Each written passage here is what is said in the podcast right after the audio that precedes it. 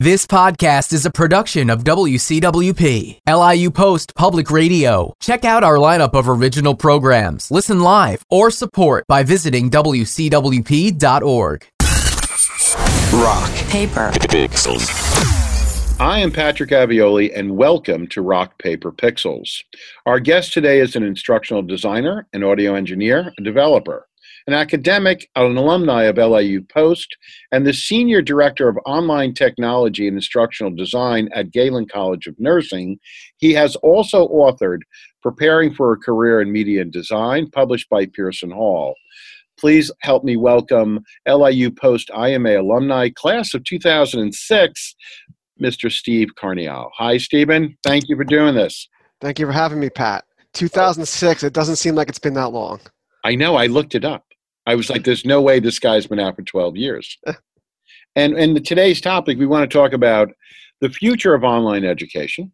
Uh, one of the things that I've been adamant about since the 90s, my master's thesis was on the use of new media in higher education. And how this hasn't happened yet, we're going to, well, in some cases it has. Galen, is that the correct pronunciation? Yes, correct. Galen is, uh, in, under your leadership, I like to think, uh, is at the forefront of the beginning of online education. I mean, I've been talking to you about this for years, and I think it's amazing how far you've gone and uh, and how far many schools have gone, starting with things like edX, right? I mean, that is Khan Academy, edX, Coursera, Udemy, Udemy, whatever they, the way they pronounce it. This is such a potential growth area. The fact that it's not growing faster is, to me, one one of the most uh, just strange things. Like, why isn't this really moving? But I want to start off with you with a little bit of a short bio and career path, and and get to where you are today. Is that okay? Sure. Go right So- ahead, So, out of college, I started out as an audio engineer, and I took an adjunct teaching position at the Katharine Gibbs School, which is no longer around, but uh, teaching audio editing and then uh, some video. And I started getting teaching Photoshop and career development, which actually became a passion of mine. Uh, while I was there, I actually signed up for your IMA program at Post, and it was a uh, a huge life changer for me and has helped set the groundwork for the path that I'm on today. People are think I'm paying all you guys to say this. No, I, I mean, No, I, this is not, consistent across the board with every one of the alumni. I know I certainly would not be where I am today without that experience. That's for sure. It's nice to hear. Uh, in fact, my textbook that I got published from Pearson actually was a result of my thesis project. So I started writing my thesis project, and a publisher from uh, the Pearson was doing a book tour thing with it, and they handed out some forms. Are you interested in writing a book? I wrote down the topic of my thesis, and they called me. I So my book would not have been published if it wasn't for the thesis I was doing in your program. I, I don't know what to say. Yeah. Uh, fantastic. And that's, you know, you're a teacher. You may th- think of yourself as an admin, but you're really a teacher because of your passion. And I can see it. I've known you for over a decade, and I know it's there. That is the payoff. Yeah. That is So- the total payoff. And then after uh, I was full time there, and then I was also adjuncting at Post for a little while in, in your program after I graduated. And then I went over to Lincoln Educational Services to help them start off their online program. I had a um, former colleague from Gibbs who went over there and uh, invited me to join them over there. And I was there for four years, and then I went o- a little more than four years, and I went over to Galen about eight years ago. In fact, in July it'll be eight years helped them start their online program. I was part of a, a team that was involved in that. And we've gone from when I joined Galen, they had five online courses that were faculty created in the arts and sciences area with 100 students enrolled, to now we have a total of uh, 5,100 total students across all four campuses. But we have our, our RN to BSN program is 100% online. It's um, our, our ADN Bridge program, which is uh, students who already have an, L, an LPN or an LVN license can come on and take their uh, th- get their RN degree, then their associates, um, and they can do that online or at least in hybrid format. And then all of our ground classes are web enhanced. So it's been a long journey, but online education is threaded in every element of our education there at Galen, and uh, and nursing education is especially challenging. Yes, that's exactly. That's really the point I want to bring up. Oh This yeah, such a hands-on field. How do you do this in distance? And we're going to talk more about. it. We're in no rush. We've only been talking for a couple of minutes. I got time. I think it's amazing. I, I just want to bring one thing up, and I guess this goes I'm personal friends with you, and I shouldn't do this, but I love how you answered. I because I, I asked him a little survey here, "What's your passion project?" And you basically wrote Zoe. Ah, Zoe is your passion project. My, I'm not going to go off topic with that, but the work-life balance is really what I'm bringing up, Yeah. and that's a fantastic thing that that's in your face, and that Yeah. you're always thinking about that. That's a wonder, and I think this is what remote allows for. Yeah, so I'm actually a remote employee at Galen. They're in Kentucky. Uh, my entire team of instructional designers and media developers all work remote, and we are one of the most productive departments at the college. Uh, Uh, they say the, the fish stinks from the head down. so if you're the one driving the bus and they're the most productive, that's a good sign. Yeah, no, we have a very good team of people who just are very passionate about what they do and uh, are educators, and you know they're just happy to do it. So to have an opportunity to work from home is, is creates a really nice work-life balance. Yeah, I think when you, you know, I had Dr. Michael Hines on, uh, and one of the things he said is he's wonderful. He's a superintendent of Patchogue Medford, and he is having Sir Ken Robinson actually come to Patchogue Medford. Think about that for a second. Uh, but he, in talking to him, one of the things he said was, uh, it's about the factor of teaching. He's a superintendent now. He was a teacher, teacher, and he said it's never. If it's a job for you, it's the wrong job. And if it's a passion that you want to help people go forward in life, it's the right job. And I think if you find that team, as you're saying right now, and put that together, it's almost like unstoppable. Yeah. It, it, really, and it's a great thing, and it makes every day a joy that you're working together to do something. what what also makes my job enjoyable and Galen so successful in online is how it's been embraced at the college. Our mm-hmm. CEO, our mm-hmm. CFO invest significant money um, and resources into development. Our entire leadership, from our academic president, provost, and our, our vice presidents, are all extremely vested in what we do, and uh, we become a driving force at the college because it's been embraced at every single level. Is it a core revenue for the college? Um, I, it, it's a piece of it. I don't, you know, it's not our largest population is still on ground, Okay. but the technology being intertwined throughout the entire college is, you know, I don't know if you can really separate that. I can't say that that's a revenue driver versus because it's just part of what we do. Yeah, no. I, what what I'm really saying is, as you know, we always have to look at this stuff as business, right? Yeah. So the question becomes, uh, when you look at cost versus you know payback, uh, revenue, that I would imagine that the percentage is the margins are so much higher. You don't have classroom, you don't have facilities, you don't have all of these things, and I'm sure there's a discount. I want to get into numbers with you; it's not your your place to talk about that. But I'm always uh, amazed at the virtue that this would have. On top of the financial virtue, something I always wanted to do when I was, uh, you know, the master's program here was to be able to do this so that we could get students from whatever time zone was similar or we could work within, and they didn't have to leave their homes. They didn't have to leave their countries. They didn't have to deal with I 20s. They didn't have to deal with visas. They could be part of this group and interchange as simply as we're doing today with Zoom. And that's, I think, where the growth is going to be. And one of the things I wanted to ask you was original function with Lincoln was just writing curriculum. No, I started out as um, uh, as uh, like basically uh, like a chair, but it wasn't. They had a different title for it at the time.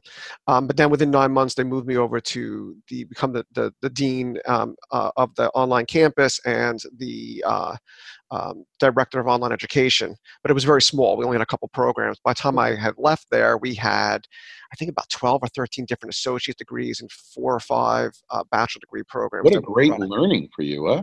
Oh, it was. It, it definitely. Uh, I, you know, I, I learned on the fly. You know, I was I was well versed. Always were like that, Stephen. You any you, you said half a sentence to you. That's all you needed to say was half a sentence. You're like, okay, I got it. Next. Yeah. But, but, yeah, you know, they're smart. They're smart. They're smart. You know, and Yeah. you picked and ran all the time, which is wonderful. And that's great. Yeah, and and after that, that you quickly went to Galen, or you? Uh, Well, no, I, I went right from Lincoln a little over four years. uh, Right before, about nine months before I left there, they had made me uh, the national director for product development for online. where I was uh, working with the with, with the, the, the company to roll out online initiatives through all their campuses. Um, but the opportunity at Galen came along, and after meeting the leadership there, I said, "This is the place I want to be." And it was the best career move I've ever made because I've been there eight years now. And uh, wow, I didn't know that long. Really? Yep, yep. And it's I, I, have no plans on leaving. It is a great organization. They Wonderful. are uh, just so committed to doing quality education. They know that our students, when our students graduate, lives are at stake. See, hold, hold, the phone, Chuck. that is the perfect point for passion right there. Lives are at stake. Absolutely. And this and, isn't this isn't, you know, an ad campaign. No. This is lives are at stake. Absolutely. Our students are going to be caring for us. They're going to be caring for our parents, our children. And, you know, we have to make sure that they're prepared to take care of these people when they graduate. It's amazing. And the whole organization is focused on that. Oh my God. Now, we are proprietary education, but that's not our primary driver. Our primary driver is serving our communities. Making a great product that's virtuous that is within what I like to consider foolishly the nobility of education, which is the reason why I've stayed here for 32 years. Uh, reason I started at McGraw. I fought to get to McGraw. To me, education in my house growing up was the noblest of professions. Now, you just said that your school is so committed because of that it's actually serving humans, serving mankind. It's helping to keep people alive and well. I mean, just to give you a little bit of an idea, our vision statement for the company is we change the lives of one to care for the lives of many. Beautiful. And that's, you know, keep it short and simple and to the point, and that's the truth. That's what we do. And with, as you're seeing me today, because of this wonderful little technology Zoom, see how gray I am? Can you see how gray I am? Uh, I'm that last edge of boomer. Um, my wife and I are the last years of the boomers my brother-in-law is the first year of the boomers right? So i'm watching him he's about 10 years older than me edge into it.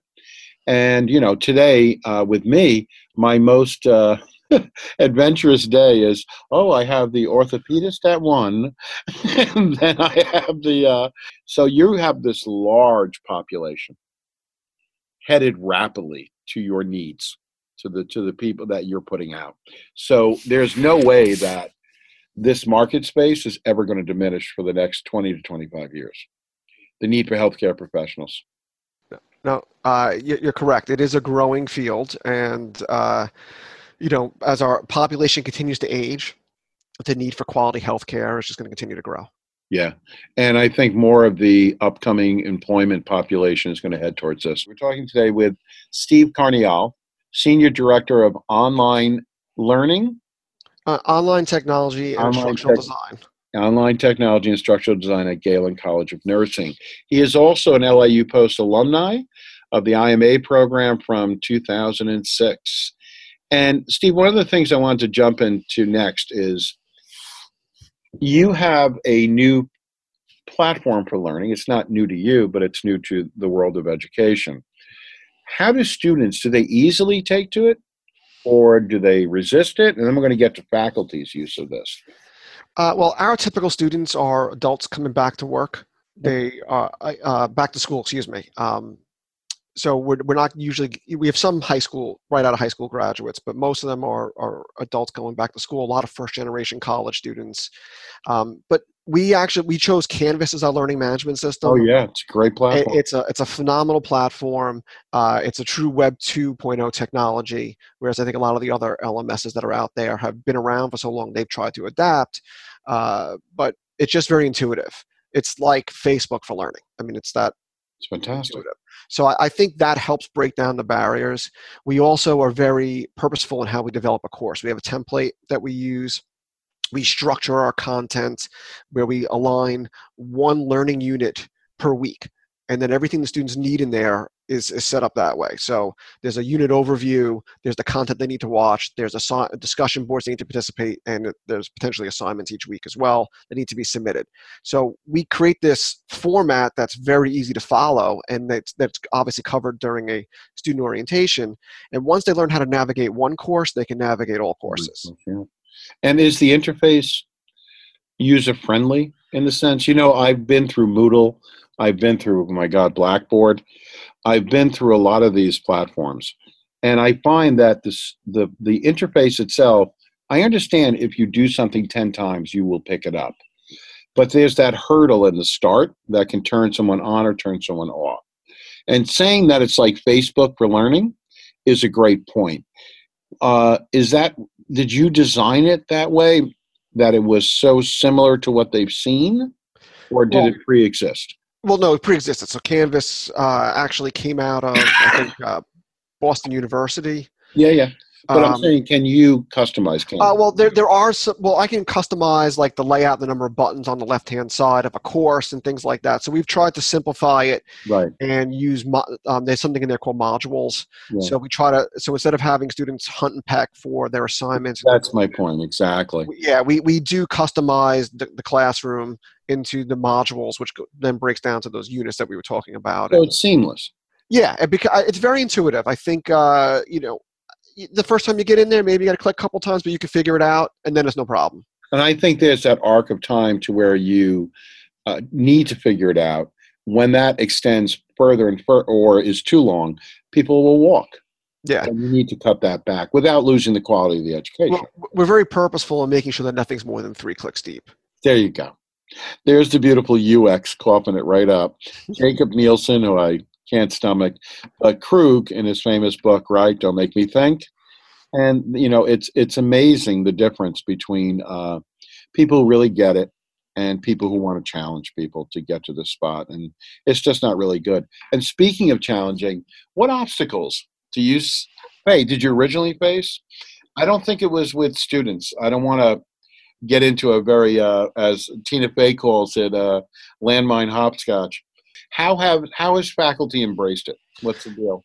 So it, there was definitely challenges at the beginning. Um, it, it, it required a culture shift, and that's not something that you should take lightly. Uh, Yeah. faculty who've been teaching for an extended period of time or used to teaching the way they do, uh, they were educated differently, especially nurses. They were, Mhm. you know, as, as you said, it's very hands-on, and our clinical and our labs are still hands-on and in person. Of course. But when you have faculty who learned a certain way, and then you're trying to teach them a new modality, there's definitely challenges there. But the the so what we did is we started working with the faculty who wanted to do this and were willing. We didn't force anybody to do it. You can't- and and uh, by starting with the faculty who were willing to embrace it it creates a buzz and it created uh, it started it started the shift now all of a sudden that faculty member instead of having to be at the campus five days a week only has to be here three days a week well another faculty member says hey i would like to that maybe i should huge misconception it is. Yeah, It- it's a huge misconception true. and it's one of the first things that I always tell people when they say they want to teach online. I said, it's great, but prepare to work at least as much as you work in teaching your ground courses. exactly. Because even though it's asynchronous, if you are teaching a three credit class, you're going to be the equivalent of three hours of contact in the classroom, plus the additional prep you would normally do and the grading assignments. None of that changes, except it's no longer booked at a specific time slot. They get to be at the campus. But Well, and, and to me, the, the reach is what makes it so amazing. As I said before, meeting these students, you remember, of course, a lot of students from Asia, a lot of students, you know, Korea, China, Taiwan, and also now Swedes, and, and meeting all these people, having them talk about different things that are going on, as opposed to this isolation bubble that we're living in, especially today, to me is the most fantastic virtue of this. It, Yeah. it really, really is. Yeah, and well, it depends on your degree. So our pre-licensure nursing, they still need to be near campus because they need to do Oh, their yeah, clinicals and labs. But our RN to BSN program, they really could be anywhere in the country and take it because that's 100% online. Yeah, I'm just using you Yeah. as a beginning catalyst of what could be done to save higher education. Oh, absolutely. to save it, to save it from going down a path where it's pricing itself out of business. Well, education as a whole is just yeah, That's the what yeah, Exactly. That's what I mean, Stephen. it's becoming un, uh, unreachable for most most people. I mean, it's such a something you just you know it And go much to the the- house. Absolutely. And if you go to the state, right, say because it's public structure, right? So, okay, I get it. Uh, but meanwhile, you have 300, 400 people in a class in the lecture halls. You even have a studio class where there's 20 to 30 people in it. And that's, I get it. But how do you get the same learning? It's impossible. If you can't spend 20 minutes per class per student, 15 to 20 minutes per class per student talking to them, especially in the field of design, where it is uh, not templated and whatever, it, learning falls apart. But if you can do it through this method and flipping, which is another thing I've always done, go, go read and look at home, and then we'll come in. I just want to talk to you about what you saw, what you read, what you think, and share that knowledge at 15 students. 25 years ago, AT&T had a commercial about this where they had this instructor with his little uh, i don't know all dressed in black with a scarf and this this huge monitors and everybody's talking asynchronous transfer mode and some kid says uh, well what is jazz? And the teacher goes that's a great question. And the point being is they were using technology in the commercial to communicate with students all over the world about topics and discussion not you know individuals at home going through videos. And to me, that should be done at home and obviously can be done on the web today beautifully and quickly, Khan Academy. But now the ability to bring all these people into one space through digital technology and have these huge discussions. To me, that's the virtue of this, not separating, not isolating, but bringing them together with ease. And yes. that's what I see as the beauty of this and the, and the virtue of it. And I we don't just do uh, videos. You know, we, we yes, we use video. No, no, no. I'm not talking about. That. No, no, I understand that. I'm just saying, talking about the different modalities that are available yeah. to us. We, you know, we do do web conferencing like we're doing right now. With, with um, but that's optional for our students. But it allows for help sessions or meet the faculty or yeah, yeah do work groups with students. Um, but our content uh, is interactive. We have branching scenarios, we have drag and drops and ordering exercises, and we have software simulation. I mean, there's all different types of things that we can do Absolutely. online that you can't even do in a classroom without well, we're get online content. Right, we're going to get to that in two minutes. Yeah. Uh, the if then statement, right, is the core of learning. Yeah. If then, else end. I tried to teach my children that at a very, very early age. And of course, they said no. Uh, I think you're saying that students at certain age groups, I, I, do want to get back to that for a second. I'm going to get back to faculty. Yeah, uh, I'm going to say, in looking at the diverse age groups that you teach and the diverse age groups out there today, uh, and in one of my books, I, I call about Generation Interactive and I don't think Generation Interactive has to do with an age. I think it has to do with whether you get it or not. And in deploying the content, are you finding at any point that it's age group specific? Get it? Or are you saying it's really just a quick arc that either you get this space, this interactive space, or you don't? Faculty um, and student, but let's talk about student. Yeah, you, you know, um, I, I think the younger generation certainly will gravitate it gravitate towards it uh, a little little easier because they've been immersed in it since their birth. Yeah. Uh, so I mean, there is something to be said for that. But I mean, I have faculty who, yeah, no, I mean, we have faculty who are retired, you know, have retired from working in the, the clinical areas or whatever, and come back and teach, and they take to it like fish to water. So you know, it really it. So I think it's more on an individual level. Yeah, that's what I really and, believe, Steve. Yeah, and and I think there's a you know some people it just comes easier to, but if anybody is committed to learning it, they can do it yeah. because we make it so easy. I mean, it, uh, we don't. We actually follow a master course format. Sure. We work with our faculty and, and the and the instructional design team to create a master course that we know aligns to all the learning outcomes that we've set forth in the course and that we give that as a starting point for the faculty so and then we have them add their own um, content, content. Yeah, sure.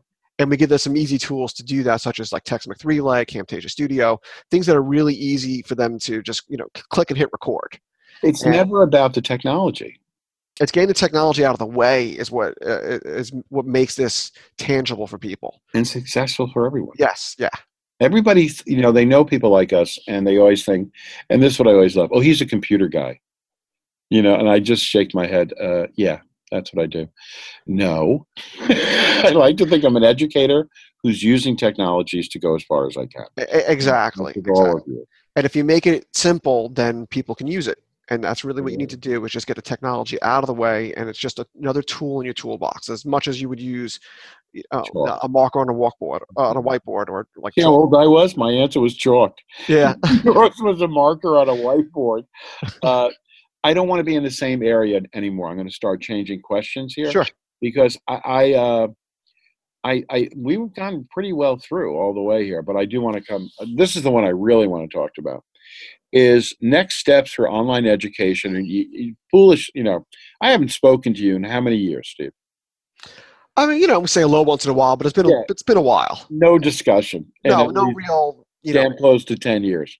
Right. And the first thing I say to you is, "What about AR and VR?" And you go, "I, I just went to a seminar on that the other day."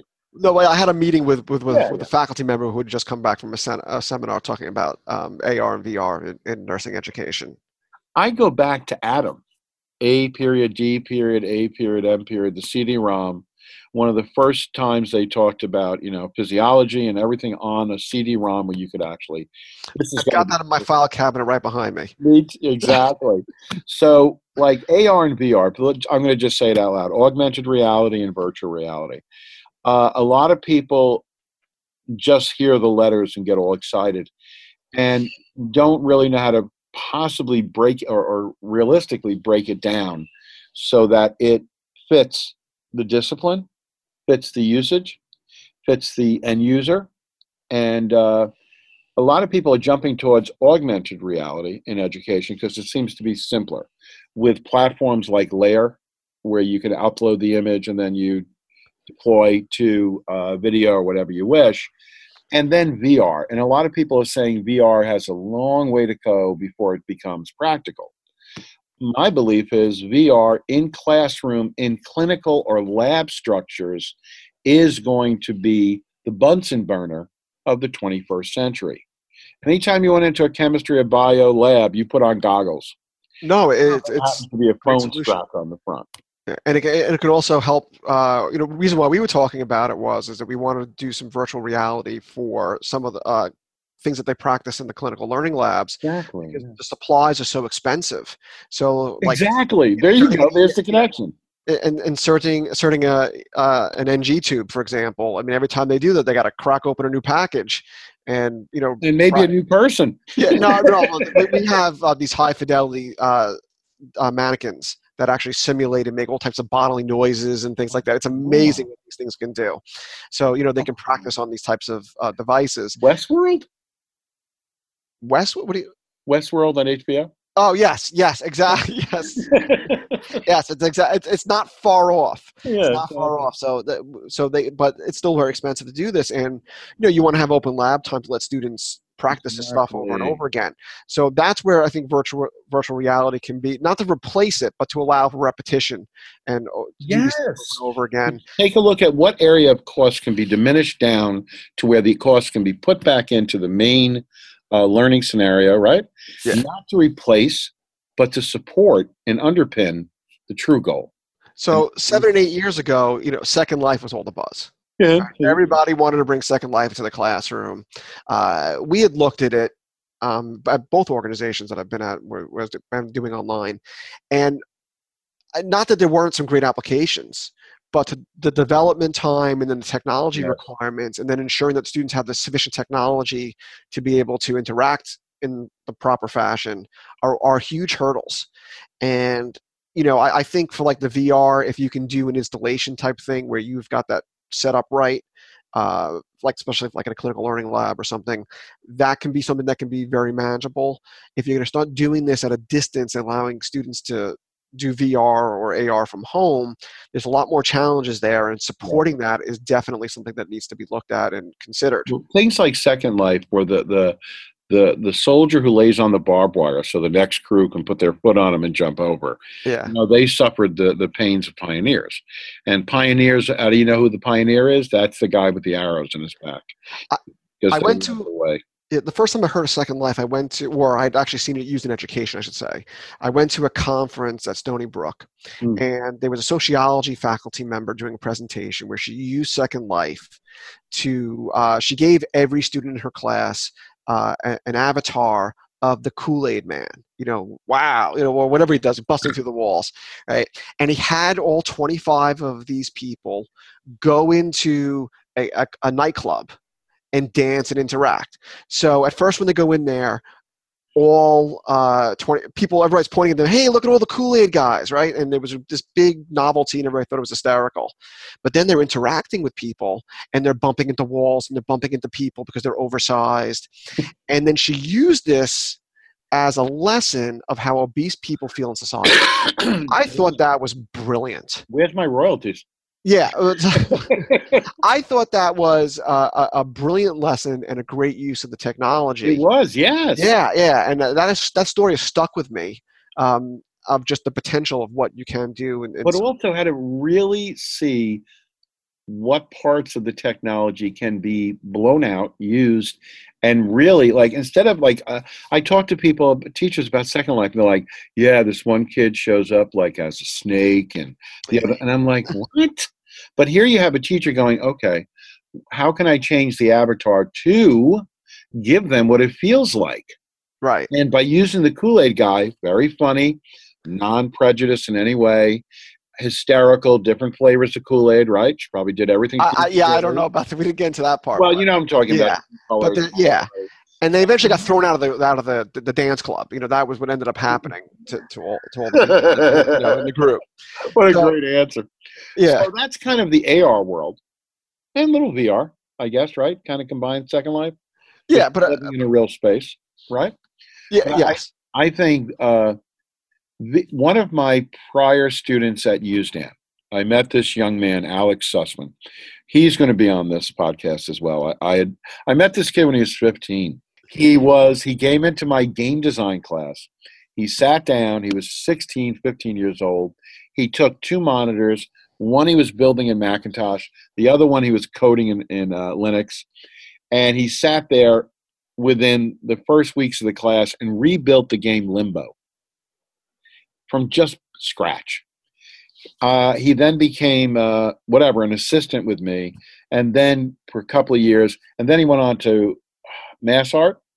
And while at MassArt, he focused on coding and, of course, design and game.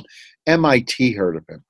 MIT drafted him from MassArt. And what did they put him in? VR. VR for Alzheimer's patients. Wow. So CBS, see, there's a reason for the stories. CBS Sunday News, he sends me a link. Hey, Pat, take a look at what the project I've been working on.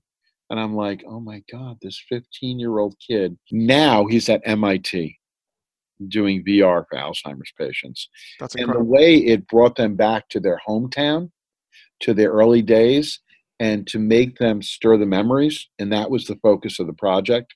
But to also bring them around the world, being that they couldn't really do that anymore.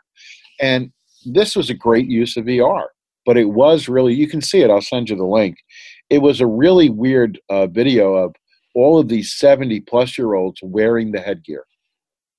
And the headgear to me, like Google Glass, that to me was VR headgear. The the big strap with the the phone and everything.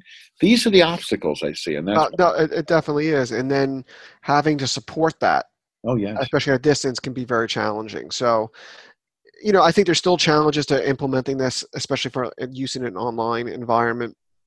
Not unsurmountable, but it's definitely time. yeah.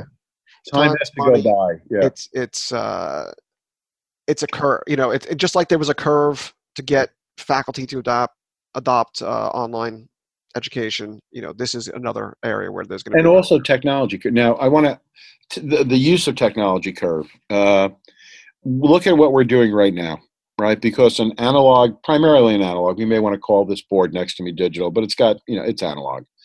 Because the analog somehow uh, did not work this morning i'm a you quickly jumped in and said let me just send you a zoom link and here we are as this becomes accepted, ease of use, and anybody can do this, right? Uh, that's going to run really forward. The same thing with VR, right? Once it becomes like they're showing today, where workers in factories are at distance, uh, will have Google Glass on. It's the way it's being deployed today. If you want to access the manual or support, you can do it in the field through Google Glass, right? But that's only because of the backbone of the web. True? Correct. Without that backbone being truly supported, because it is the commerce of today.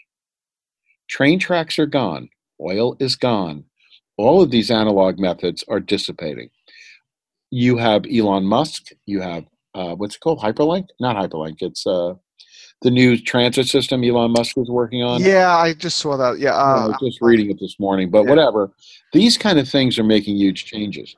The new economy is being driven by the web. We all know that, and that's why we're talking about online ed. Without that strong web structure, that infrastructure, it's gone too, right? Correct. It's a Yeah. problem. well, we'll see So what happens now with the loss of net neutrality. That Uh, next words out of my mouth, Stephen. yeah, What's we gonna do there? What's we gonna do when the well runs dry? What are we gonna do? I, I, you know, the the the the this down. is controlling the economy. Oh yeah, I mean, the only reason for this. yeah, and this is also a, step in stripping away. Freedoms. Oh, absolutely, absolutely, because you And know, out with throttling Netflix, and the next thing you know, they're restricting, and you can't view Netflix. Okay, well, that's just entertainment. But what about when that starts? Doesn't matter. It's they start DARPA. filtering out news sources, or uh, Absolutely. you know, yeah, uh, the the the, the, the dangerous slope we could be heading down right now. And we are. And Yeah. I'm not, you know, listen, I'm too old to almost give a shite. But we are. This Oh, no. is this I I- don't know if you were in the class with uh Jenna Shanker. Shanker, she was uh, an Emmy Award winner, uh, TV production person, a young woman, uh, young in you know my age group. Uh, she was Emmy Award winner. She used the Fire platform for editing. She Yeah, I remember local, local. Yeah. She was, my point being is that she. Uh, I would always talk about this. I would actually draw on the whiteboard the the fiber and say once they choke this fiber off, you know, no one, you know, as uh, you know, remember Laurie Dunn? Laurie Dunn used to call them Pat Talks, not TED Talks. You guys would stare at me like, what in God's name is he talking about? Jenna came in with pages of the New York Times Magazine stapled together in 2003 or 2004 and said, everything you've been talking about is here. It was Friedman's book, The World is Flat. And I'm looking at it going, yeah, this is exactly what's been stirring around in my brain. And now his new book, Thank You for Being Late, it's showing this arc of time and how we have had so much web in our lives now. Uh, and some people may embrace the loss of net neutrality, may embrace the slowing down. They don't know what's really happening, but they don't jump up and scream because they don't get it. Going too fast. No, they they don't they don't understand the ramifications. Right. They really don't. Yeah. And and And its lang- effect on education and all the virtuous stuff, not just Netflix. no, I was just using Netflix because everybody likes Netflix. Oh, of course, yeah. It's it's everything. Yeah, of Yeah, I mean- of course. Yeah, no, that's a it's a it's a scary time we're heading into. And the effect of on the economy growth. This is like saying, and this goes all the way back to I think the J.P. Morgans and all those people who own the railroads. The the net today is similar to the railroads of the late 1800s and early 1900s. When you control those railroads, you control how commerce moves across the country or the world. Absolutely. and the lines that they're controlling today is controlling whether or not commerce or content, which is the same thing today, can be deployed to free markets and people can grow. Uh, I don't want to take up more of your time because we've been doing this for about 40 minutes, which is, I really do appreciate that, Stephen. I I really pleasure. appreciate your time. Uh, I want to reintroduce you before we segment into the last block.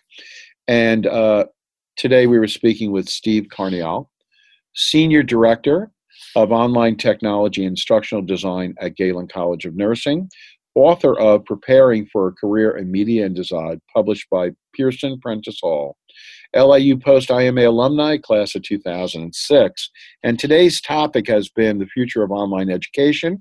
And we've touched on things such as uh, the use of AR, VR, adoption by students, by faculty, overall curriculum, how you've built it really truly from the ground up, Steve, and you really need to be commended for that.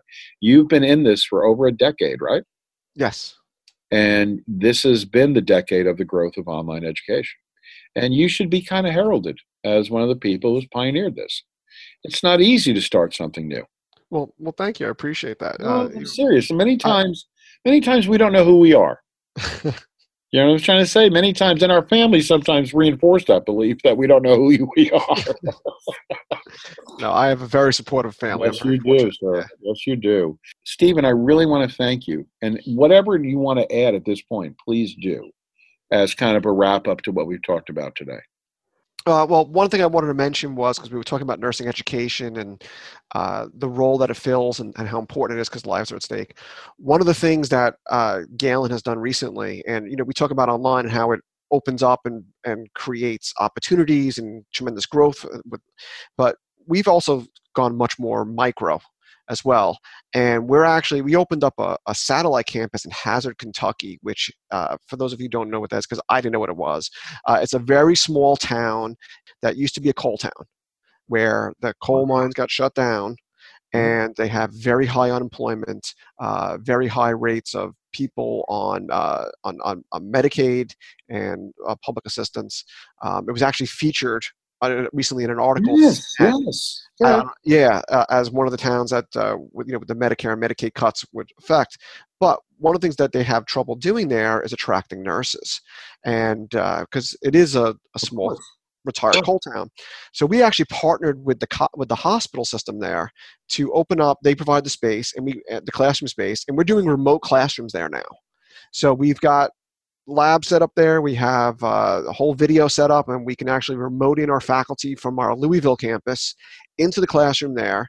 And we're help serving this community to educate them, to retrain them, and then to provide them with nurses after they graduate. So we're filling two needs. And this, this was oh, it's the uh, we've got uh, Dr. Audrey Denker uh, has a, had a contact out there. Uh, we're working with the mayor of the town. So this has so many wins built into it. It's unbelievable. Oh yeah, we're, we're having a test module to see how this works, in probably the perfect place to test it. Right?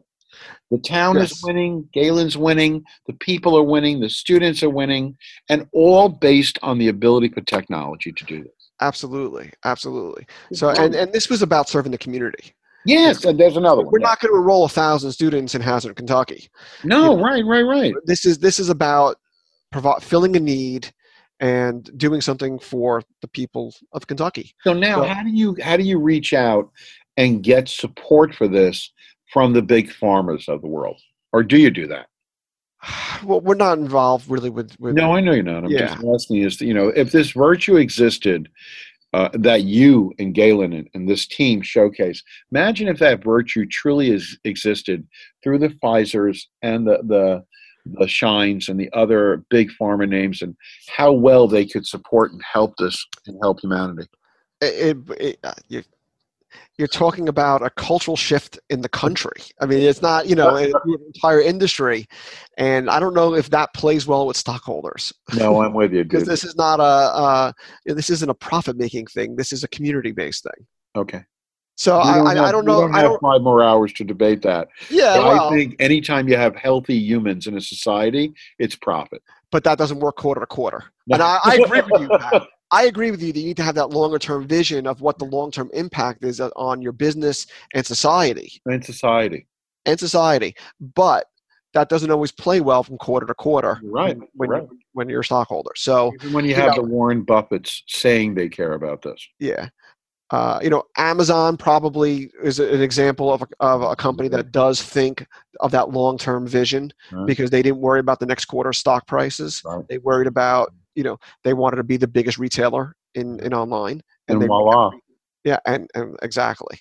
Stephen, one of the other points we wanted to talk about is how do you determine outcomes, especially through uh, distance learning. And, and is it easier to do? Is it more difficult? Give me a little background on it.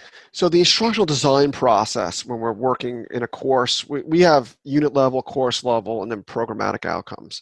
And it's the same whether you're teaching a ground course or an online course. And we mirror our online courses to match our ground courses. So we start with the curriculum, we start with the syllabus, we start with our learning outcomes. And we have this extensive mapping process that we go through from starting out with the outcome and then our media and our assessment to demonstrate through basically it's just an excel spreadsheet but we uh, that how we are hitting all those outcomes so that we can easily draw a parallel to the ground course if accrediting body asks well how do you know that this course really is a four credit course or uh, that you've achieved these outcomes, I can very clearly illustrate that. And, and that's the, the, the key to designing an online course is to make sure that you start out with these foundations of your learning outcomes and a good mapping process, and you build up from there. Yeah, of course, of course. Uh, it does it quickly. Since you're online, since the data is all there, do you think it helps that you can now quickly transfer that data? You know what I mean into an evaluative, you know, outcome assessment, and then reconfigure. Yeah, it's not as quick as you think because uh, you still have to mine lots of data points. Well, we, hold on one second. The reason I just say that is we do outcome assessments, of course, yeah. and I keep a rubric on every grade. And I'm going to, if I live longer, uh, establish a relational database, right, for that rubric. So I can quickly generate those percentages. Right. And that I'm doing that my little lonesome on Google Docs at home. But that's what my really my point is. How quickly, once you've gone digital, does it help to eh, the structure could be set up that once grading is done, the rubric is evaluated, and that quickly gives you a form or a quick summary of what areas need to be taken a look at. Yeah, and it, it's very important to be able to do that, especially in nursing education, because yes. the, the, the state requirements for our graduates is 80%. right? Uh, well, yeah, but 80% of our students have to pass their NCLEX exam on the first attempt. Ooh. You can't wait until students graduate to find out if they're going to pass that exam or not. That's how they fail as a college. That's how they fail as a nurse. That's and just that's yeah, that's a tough bar. Wow. It's a very tough bar, and we are uh, about a 90% pass rate right now, uh, uh, you know, across all of our campuses. And uh, our um, we have a, an, an, incredible institutional effectiveness department where all we do is these stats. We have uh, we do a lot of standardized testing that we both built internally, and then we use resources that are out there as well.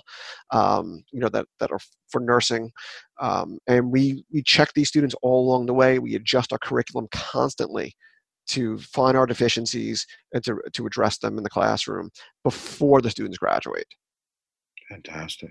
Uh, yeah, no, it, it really the the the academic rigor in our program is incredible, and uh, it's we have to be that focused. We are single purpose. All we do is nursing education. Yeah. So we have no choice but to do it as best as it can be done yeah, there's no percentages going. Eh, it's not really affecting the bigger percentage of the college base. So we don't know. You're there. That's it. This is like our eggs are all in one basket. Yeah, a little Austin Powers rep, uh, and that's amazing. And Steve, this has been so much fun. I hope it has been for you. Absolutely. Uh, I've always enjoyed talking to you, and to see you ten or twelve years. How old are you now? I'm in my mid forties. I'm 44. Uh, a lot of my kids, uh, a lot of my students are 44 now, 45. My oldest ones are 52, 53. Uh, I was started teaching, and that kid was only 10 years younger than I.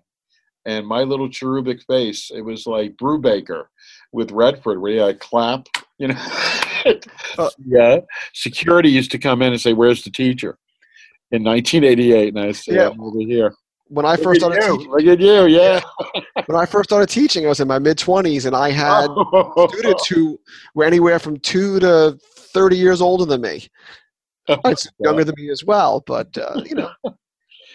It, it that's why I'm saying it's great to talk to you because even though we have this 20 year age difference, we have always, and a lot of the students I've been so fortunate over the years to deal with. My IMAers, as I say to them every time I interview them on this, you will always, always be an IMAer to me because you Thank broke you. ground that few people break. And when I did put up that the program was being closed, uh, Jenny Reeves, uh, and I think it may have been Selena, Selena, uh, uh Selena Nanu, uh, both the comment they put up I, well, you know, Rob Dorn, who was also an IMAer, yeah. works with me at Galen. Sure. He has been my partner in launching, uh, you know, what we've done here um, at, at, Galen and online. And he's been my he's my senior multimedia specialist here, Amazing. and he has put the you know brought the level of the quality the production quality that he produces well, that's what he did always did yeah oh yeah i mean uh, you know when he his i don't remember his thesis project but he did yeah. a, uh, a, a game of a medieval castle and you would yes. explore it to learn about Absolutely. living in medieval times And you know, so right again back into your VR world. Um, and this was 10, 12 years ago. Yes, 12 years ago he was doing this. So he wrote textbook also on uh, 3D Studio Max. So you know, we've it's it's more bringing this quality yeah. to what we do and elevating the game. And uh, but yeah, I mean, all of it started at the IMA program. It really well, that's, yeah, and that wasn't. Thank you, but it it's really. Not a, it's not a plug. It's reality. Yeah, it's no longer existence because it's well, not a plug. No, I understand. but you know, but, uh, you it's, wanna, it's, it's, amazing yeah. where you how you where you end up with you know on your path. When I went to college, my job didn't exist. Exactly. One of the last things I wanted to say to you was uh, it's been such a treat to deal with you guys over the years. Uh, the the list is up to 150 that I can grab on Excel and just say, look at where they are, and it's a fantastic thing. I, I really want to thank you again for today. Uh, I'm going to roll it, roll out of this the way I was trying to roll out before. Uh, the last segment I call is pencils down.